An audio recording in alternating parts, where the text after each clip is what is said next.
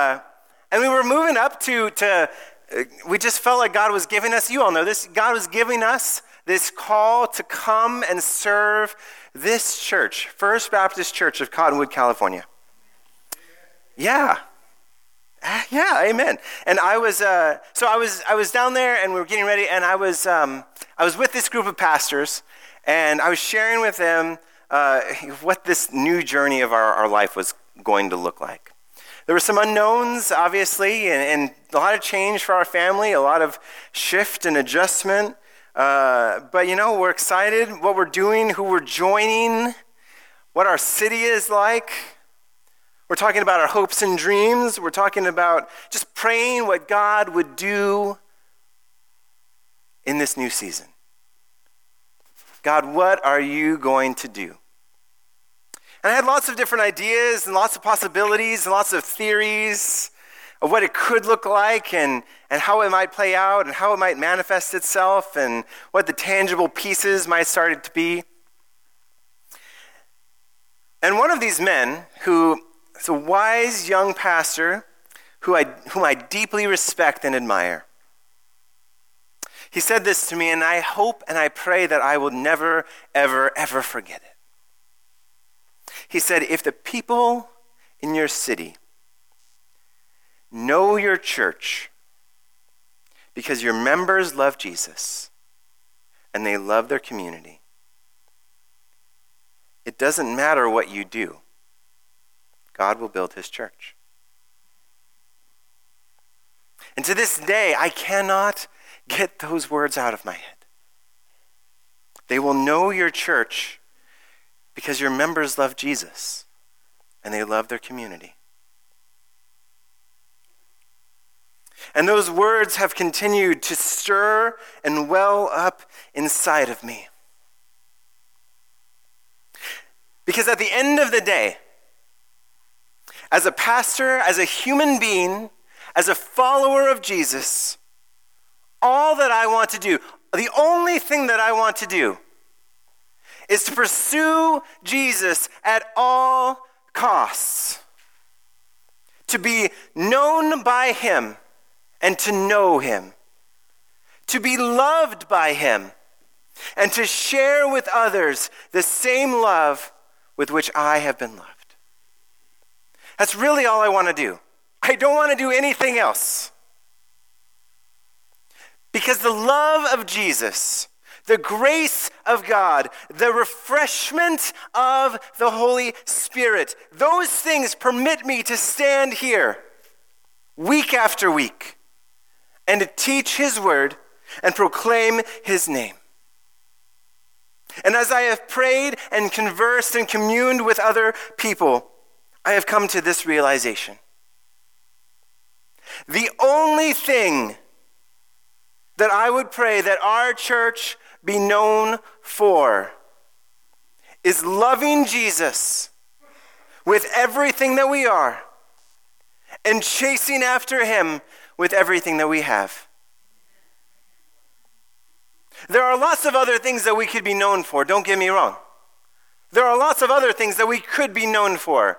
Some good, some fine, some nice, some awful and terrible things that we as a church could be known for, our reputation could be. But following Jesus, chasing after him, that's worth doing. It's the only thing that I can think of that is worth doing. I've tossed about lots of other ideas in my head. What could we, what could we, look, we could do this. The only thing that I ever want to do is just follow Jesus. And as a church, that's all I want us to do is follow Jesus. So, this stirring up and this simmering and boiling over of this desire and passion has brought about our message this morning. We're going to take a break from uh, our series on the book of Philippians. I know we were almost there. And I'm so grateful for, uh, for Pastor Bill. I call him Pastor Bill. Uh, speaking last week, and uh, while me and my family were uh, away, I was speaking at a, uh, a winter retreat for some junior highers in, in Tahoe. And um, It was a great time. We really enjoyed it. Lots of snow, snowball fights with my kids. Um, but we're back, and I felt like I can't go forward until we, we do this. I cannot move forward until we do this. So I promised we were going to come back to the book of Philippians. We're going to finish it out. I will finish what I started. But as we talked with our elders and I've spent some time talking with God, I think that this, this hiatus, this seven week hiatus, is going to be worth it. So we're going to begin a new seven week series this morning called Follow. Follow. A journey toward life in Christ. Now, whether you are a lifelong Christian or you're brand new to this thing that we call the church and Christianity, and if you are welcome, I'm so glad you're here. This is probably a great time. You can never stop learning and leaning into what it means to follow Him. You can never stop doing this. At no point in your Christianity are you going to say, I followed as much as I need to follow. I don't need to do that anymore. You can never stop leaning into what it means to follow him. To be a real, genuine disciple of Jesus. And the reason why I think this is so important, so essential to our reason for being here, right now, assembled together in this being, in this building, is because a real relationship with the Father and the Creator of all things starts with your heart. It starts with your heart. Now, that's not to say that coming to church regularly or, or, going to Bible studies and tithing and reading devotionals won't help your spiritual life. These are helpful and valuable things, and they're used by God to cultivate this relationship, to further it, to deepen it to sustain it. But the whole point of those practices is to cultivate and deepen relationship. To expand the space of your heart where the Father is permitted to dwell. To expand the space of your heart where the Father is permitted to dwell. In any religious practice where we begin to presume that we understand everything, where God stops being a person to love and trust and starts becoming an idea to comprehend or a system of moral fortitude, we will miss the Father. We will miss the Father. If God becomes a system or an idea, we have missed him. We will miss the Father in the midst of the practice. Real relationship with the Father. Real following after God does not start with practice. It does not start with intellect. It does not start with ritual. It starts with your heart. So, the other reason why we are learning what it means to follow is this See, I want us to be a church that makes followers of Jesus. I want us to be a church that makes followers of Jesus. And the only way that we can make followers of Jesus is by being followers of Jesus ourselves. You cannot lead if you are not following. You cannot lead if you don't know how to follow. You have to follow before you can lead. Have you ever been on an airplane? Have you ever ridden like a just a big old 747? Okay. So what do they do before taking off? What is like the standard procedure of what they do? They do this safety demonstration, right?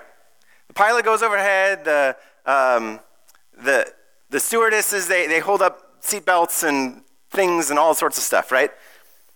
They say, you know, the exits are here, here, here, and over there, right? Just in case you need to know. Here's how you buckle your seatbelt. It's easier said than done. Don't make any phone calls, right? These are like the standard safety procedures. And most of that, like we've, we've heard it enough times. If you've flown enough, you just start tuning it out. You're like, I've heard this a million times. But there's one thing that always gets me every time. They always say, in case of a drop in cabin pressure, the oxygen masks will deploy. Now, the rest of them, like, I don't buckle my seatbelt, whatever, and exits are here, I get it. But then, like, in case the, the air in your plane leaves the plane and you start to suffocate, these masks are going to come down and save your life. Oh, okay. My, I, you have my attention now. I, I, I'm following you. So the mask drops, and they say, What do you do?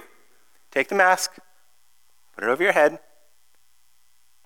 And this mask is going to send you life preserving oxygen to breathe when there is now none, and otherwise you'll suffocate and die. Okay. Now, what happens when a child is sitting next to you? See, our impulse, my impulse for sure, help them first and then help yourself. Put the oxygen mask on them, save their life, and then I'll save my own. See, because I, in, my, in my mind, I'm like, well, that's the selfless thing to do. It's the honorable thing to do as a child. I'll help everybody I can, and then I'll help myself last. But the pilot says something different. The pilot says, first place the oxygen mask on yourself, and then the child. And the reason why they say this is because if you run out of oxygen while you're trying to get a mask over a screaming, fidgety, like wriggling child, which is not easy,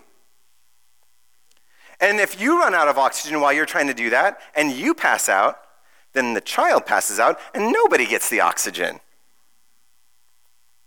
The only way to save both of you, the pilot says, first you need to receive breath in your own lungs, and then you can offer breath to the child. You have to have the breath of life in your own lungs before you can provide the breath of life to your child. So, the point of this illustration is this you can only share that which you already have. You can only share that which you already have. I mean, that's the whole idea of generosity, right? What is generosity? Those who have, share. Those who have not, receive from those who have. Generosity. But the whole point is, you have to have it first. You have to have it first. You, I can't share a million dollars with you if I don't have a million dollars. I would love to share a million dollars with you, but I don't have a million dollars. I can't share it. I want to.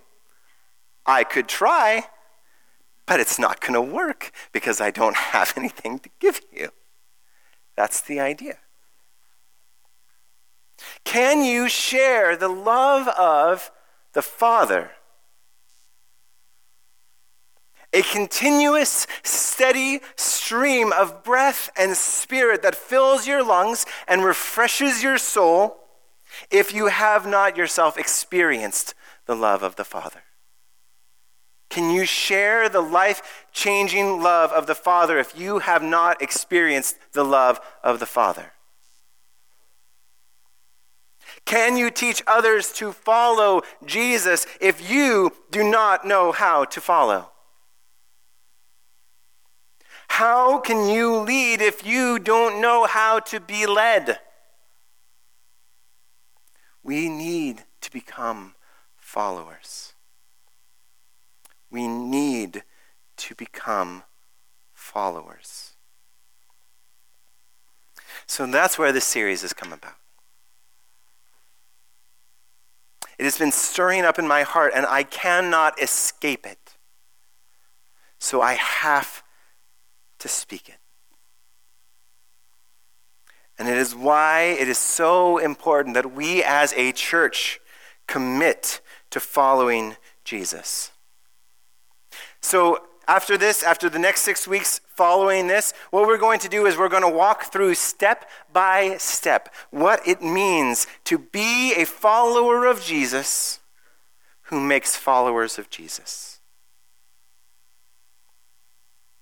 Again, if that's all we want to do, then let's start now.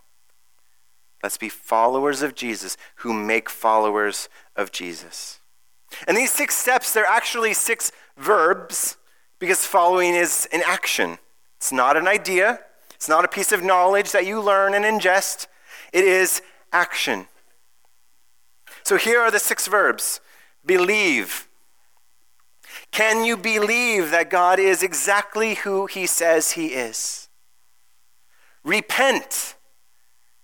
Is there anything too broken in you that God cannot heal? Follow. Are you truly willing to go with Jesus wherever he leads you? Remain. When you become discouraged, will you walk away or will you stay with him? Share.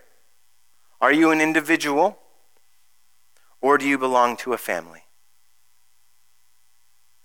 Multiply. Will you lay down your life so that another can live? So, next week, we're going to begin uh, learning what it means to believe. But today, we need to set the stage for where we're going. And again, it starts with your heart.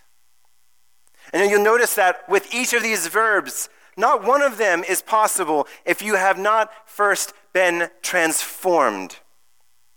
You have to receive before you can give. You have to be led before you can lead. So, our, our passage this morning is from the prophet Ezekiel. And uh, we're going to be in uh, Ezekiel chapter 36. So, if you have it in your Bibles, you can turn there. And we will have it up on the screen. So, here's what's going on in this book the book of Ezekiel. The book of Ezekiel, by the way, is a, it's a crazy book, all right? There is some like there are some crazy things going on in the book of Ezekiel. It's really fun to read. It's also really confusing sometimes. But here's what's going on in the, in the book of Israel uh, the nation of Israel, God's people, they have this, this temple that they built so that God's presence could dwell in it. They said, God, we're going to build you an amazing house, and you're going to dwell, and your holiness is going to be there and so revered and so honored. It's just going to be amazing. And the presence of God is dwelling there like a cloud, this huge cloud that sort of envelops the whole temple. And if God's presence is there, then that means that God is protecting the city. That means that He is blessing the land. That means that He is preserving His people. He's taking care of them. But then Ezekiel, he has this vision. Prophets have these visions. And he sees that Israel has stopped following. They don't love each other. They don't keep God's statutes about living for God. They aren't sharing the blessings that they have been given. They aren't reflecting their God given identity as his children. They have been unfaithful to him. They've been adulterous to him. And God says that they are so gross and dirty and filthy that his clean, pure presence cannot stay with them. So Ezekiel, he's standing up on this high place and he's watching as God's presence, this cloud of glory, it lifts up, it rises up out of the temple, and it heads east towards the mountains. God's presence leaves Israel. Israel no longer reflects to the world what it means to be loved and changed by a father.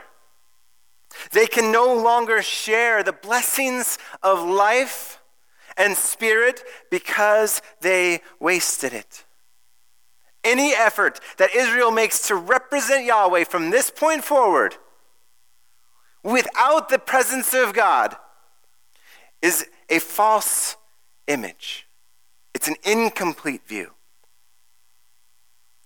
It is no longer we are protected by God. We are rescued by God. We are loved by God. We are changed by God. It is now rule following and pride and selfishness. That is the image reflected. Now, can you see in your own lives how not following God, but living like a Christian, can present that sort of view to the rest of the world. If you're not living as a child of God. And so the first 30 chapters of the book of Ezekiel, it's a long book, they're basically detailing how Israel has messed up and fallen apart and blown their opportunity to be God's children. And Yahweh, God, is revealing sin and disobedience and unfaithfulness and what's going to happen to Israel now that his presence is no longer with them. Instead of protection, they're going to be conquered. Instead of preservation, they're going to be decimated. Instead of being one people with God, they're going to be dispersed, split apart. They are no longer a nuclear family. It's a sad day for Israel. But then God says this. Then God says this Ezekiel chapter 36, verse 24. For I will take you from the nations and gather you from all the countries and will bring you into your own land. One day, one day this will happen. I will also sprinkle clean water on you, and you will be clean. I will cleanse you from all your impurities and all your idols. I will give you a new heart and put a new spirit within you. I will remove your heart of stone and I will give you a heart of flesh. I will place my spirit within you and cause you to, to follow my statutes and carefully observe my ordinances. You will live in the land that I gave your fathers. You will be my people, and I will be your God. I want you to get this here. Look at the pronouns that God uses. Look at the pronouns that he uses. Yahweh, the Creator God, the Father, is speaking. And here's what he says I will sprinkle clean water on you. I will give you a new heart. I will place my spirit within you. I will cause you to follow me. I will be your God, and you will be my people.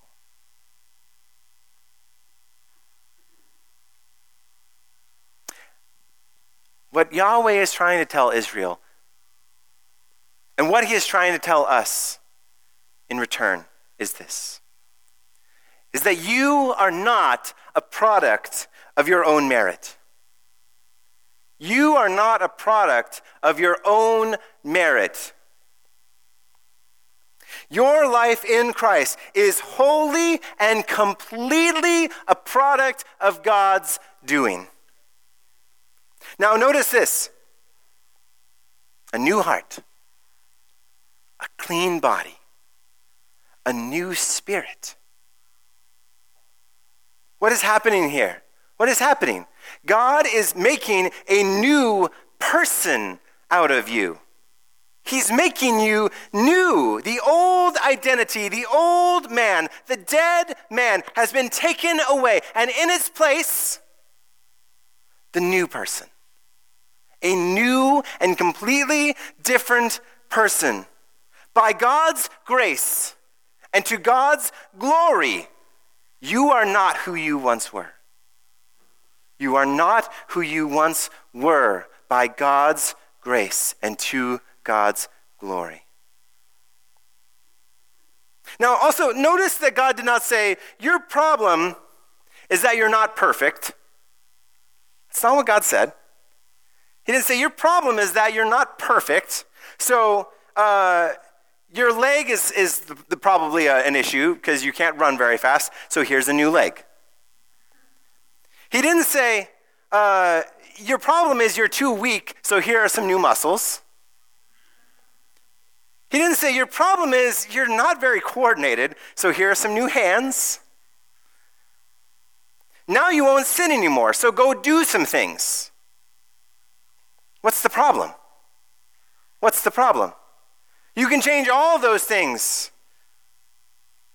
But the objective of God's replacement process is not to make humans who don't sin anymore and have better careers and better marriages.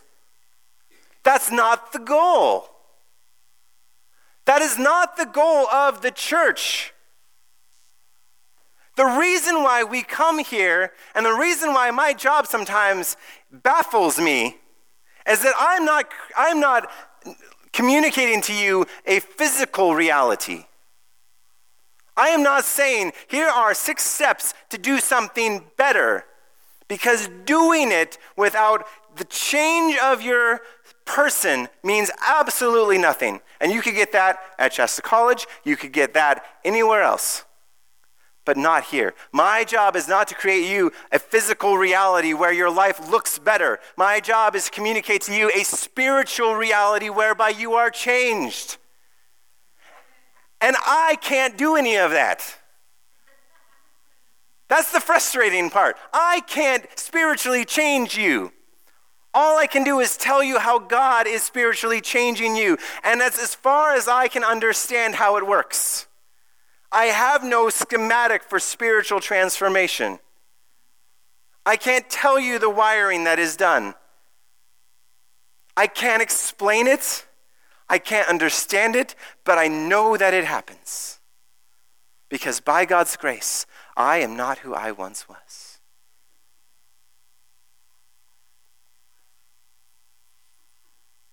God reached inside you and spiritually changed fundamentally the person you are from the inside out, not so that you can be perfect, but so that you can love Him. Not for your perfection, but so that you can love Him. As a child loves his Father. See, you have been given a completely new identity in God's kingdom. John says, To all who did receive him, he gave them the right to become children of God to those who believe in his name. That is your new identity. You are a child of God. We are children. And for adults, that can be hard for us to get. Why do I have to be? Nicodemus says, I've already, why do I have to be reborn? I've already been born. I'm a grown man. How am I going to get back inside my, my mother's womb? It's hard for us to understand. But you are a child of God. That's the only way that the Bible explains it. Following God is not about learning tools and skills and moral lessons. Following God is not depicted in the Bible as master and student. It is nearly always, and it is also not, let me say this, about heavenly rewards versus hellish punishments. That is not the point of following after God. That is not the point of chasing after Him. The point is about children spending time, quality time, with their Father. That is the point. Acts 17 29, we are God's offspring. Romans 8:14, those led by God's Spirit are God's sons. Galatians 3:26 through faith you are all sons of God in Christ Jesus. You see where I'm going with this. 1 John chapter 3 verse 1. See what great love the Father has given us that we should be called God's children and we are. And 1 John 5 2, this is how we know that we love God's children when we love God and obey his commands. Over and over and over again, we are called the children of God. A.W. Tozer calls us a children of the burning hearts. Now, first, you cannot have a burning heart that desires God and pursues God and thirsts for God and longs for God unless God has put this heart in you first. Second, children are those who have been given life by way of the parent. The only way that you as a child are here is because your parents. You cannot have children without parents. It, it doesn't work. I'm pretty sure. The Father is one who gives life and love to a child. We have got to stop thinking about maturity in Christ as knowledge gained and behavior modified. If I, as a father, if I, as a father, train my children up with knowledge and trade skills and life goals, and they become smart and successful and sociable and respectable, but they hate my guts and they resent me, then the process has failed them. I have not led them. I have not shown them what a father should be. The relationship of child father is gone. Because anybody can teach knowledge, anyone can teach behavior modification, but all this does is create humans who can act right, but their hearts aren't changed, and they have no relationship. No love, no compassion, no forgiveness. There is function, but there is no form. There is function, but there is no heart. There is physical movement, but there is no burning desiring heart.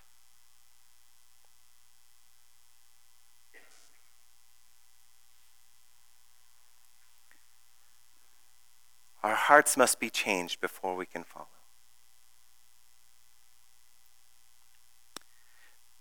But see, we have a Father who leads.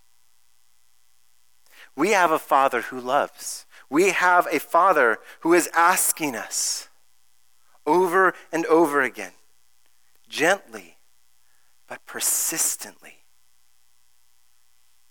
to follow him. To learn how to love is to be loved by the Father. To learn how to forgive is to experience forgiveness by the Father. To speak truth is to hear and receive the truth spoken by a trusted Father.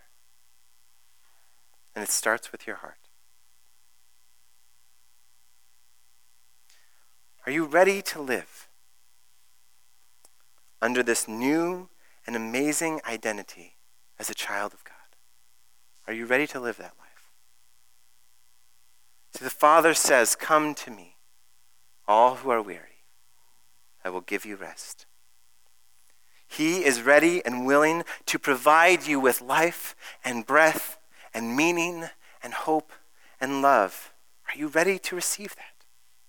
If you have not yet received it, if this is something that you do not yet know in your heart, I am changed, I would ask you to consider what life could be like following Jesus. And if after the service, if you would like to know more, if you want to follow him,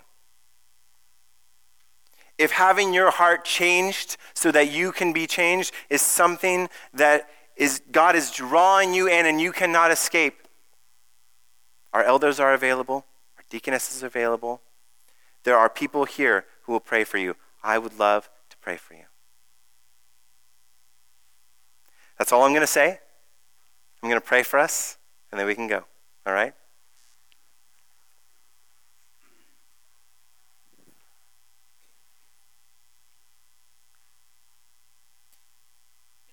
Jesus, you are asking us to be more than just Christians. You are asking for more than just obedience. You are asking for us to follow you.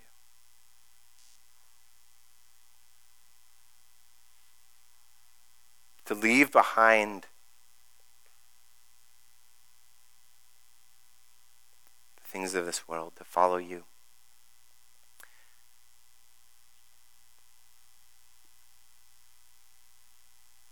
Jesus, I know this is not, I recognize this is not school education. This is not,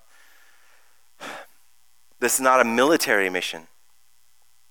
This is not patriotism that I follow for your kingdom and your glory, but it is because you are my Father and I am your child. And I trust you.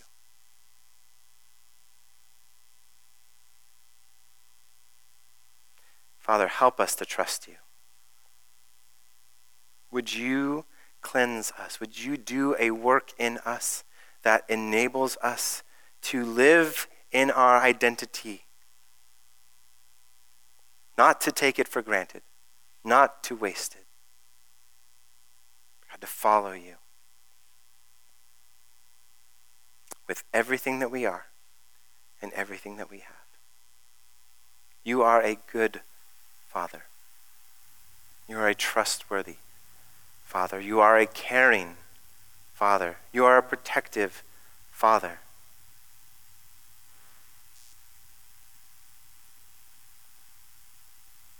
I pray for my brothers and my sisters here, fellow children of one Father,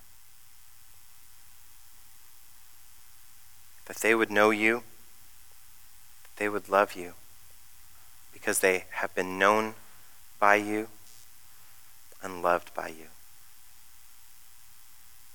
That they would experience grace, that they would share grace and spread truth and love and, and forgiveness and mercy because they have received truth, love, forgiveness, mercy.